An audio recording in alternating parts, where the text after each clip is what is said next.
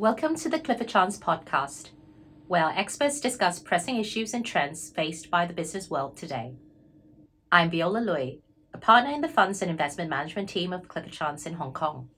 And I'm Ben Lohr, a senior associate in the funds and investment management team, also here in Hong Kong. This is the fourth episode of our Asia Pacific Funds and Investment Management series of podcasts. We started with a mini series of three episodes about various aspects of the Hong Kong LPF regime a lot has happened since we did that, and so today we are turning to the Hong Kong Limited Partnership Fund regime once again. Indeed. When we first talked about the LPF regime shortly after it came into effect last year, we expected a good uptake by local and PRC managers and investors. That appears to have materialized.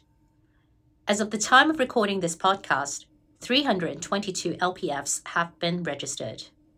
We are now one year after the launch of the vehicle, starting to see international institutional money being invested through LPFs. This goes hand in hand with the continuing onshorization of funds that we are seeing, even if this is a subjective assessment for now.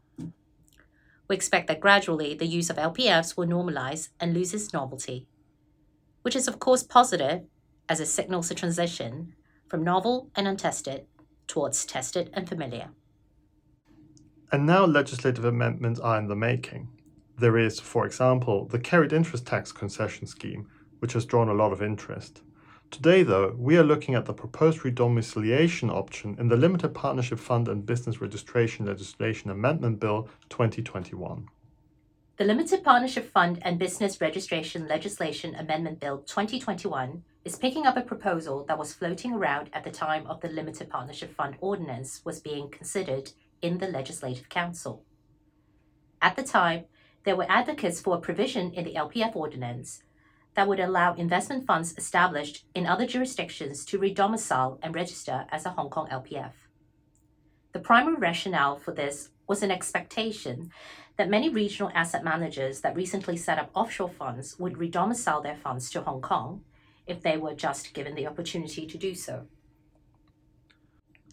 The proposed mechanism will allow a non Hong Kong fund that is set up in the form of a non Hong Kong limited partnership to become a Hong Kong LPF. To do so, such non Hong Kong fund needs to do four things. First, it needs to be a fund as defined in the LPF ordinance. Second, it needs to meet the eligibility requirements of Section 7 of the LPF ordinance. Third, such non-Hong Kong fund needs to apply to the Registrar of, Hong of Companies in Hong Kong.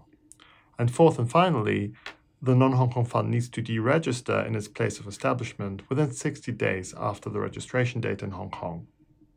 A registration as a Hong Kong LPF by a non-Hong Kong fund would create several legal consequences under Hong Kong law. First, the original partnership is not dissolved as a result of the registration and continues in existence as a limited partnership fund. Second, such registration does not, for example, operate to create a new legal entity, affect any contract made by the fund, or affect any right, obligation, or liability of the fund. Lastly, for tax purposes, the registration of the non Hong Kong fund as a limited partnership fund does not amount to a transfer of assets of the fund or a change in the beneficial ownership of the assets of the fund. So, even with a redomiciliation procedure written into the LPF ordinance, fund managers should not, however, expect a redomiciliation to be straightforward. There are several considerations that fund managers planning to redomicile a fund into Hong Kong as an LPF should consider. First, we wanted to make a technical point. The LPF ordinance applies in Hong Kong only. It is not guaranteed that a foreign court would accept the Hong Kong legal consequences of an LPF registration in Hong Kong. For example, a foreign court in a contractual dispute may well hold that under the foreign law of the contract, the LPF registration has affected the continuity of the fund or rendered legal proceedings brought by the fund ineffective. So, practically speaking, a fund that only has contracts governed by the laws of one or two jurisdictions can easily ascertain its risk in this regard by checking the position for those jurisdictions. But a fund with contracts under the laws of several jurisdictions will find this more costly to due diligence. And note in that regard that it is currently proposed that the application to register as a Hong Kong LPF requires a statement from the general partner that any consent or approval for the proposed registration required by any contract entered into or undertaking given by or on behalf of the non Hong Kong fund has been obtained or waived. That means GPs will need to do some due diligence for re registering the fund in Hong Kong. Another point is a legal but practical point. Fund managers will, of course, have to consider whether the existing LPA of the fund allows a redomiciliation and if any limited partner votes are required. Also, they will need to consider if any tax provisions of the LPA or a side letter, for example, provisions on not to cause the fund to have a permanent establishment in Hong Kong, need to be amended or waived. And yet another point that we wanted to make is that there will be a degree of corporate restructuring of the general partner and an operational transition to the Hong Kong legal regime. So, a typical offshore general partner entity established as a limited company in the relevant offshore jurisdiction, for example, would not be eligible to be a general partner under the Hong Kong LPF ordinance. Such a general partner would either have to register in Hong Kong or the fund would need to appoint a new general partner established in Hong Kong to which the offshore general partner transfers its interest. And arguably, it needs to be a transfer because if both entities are general partners at the time of the application, the fund would not satisfy the requirements of Section 7 of the LPF Ordinance. Absolutely. And there are further issues to consider.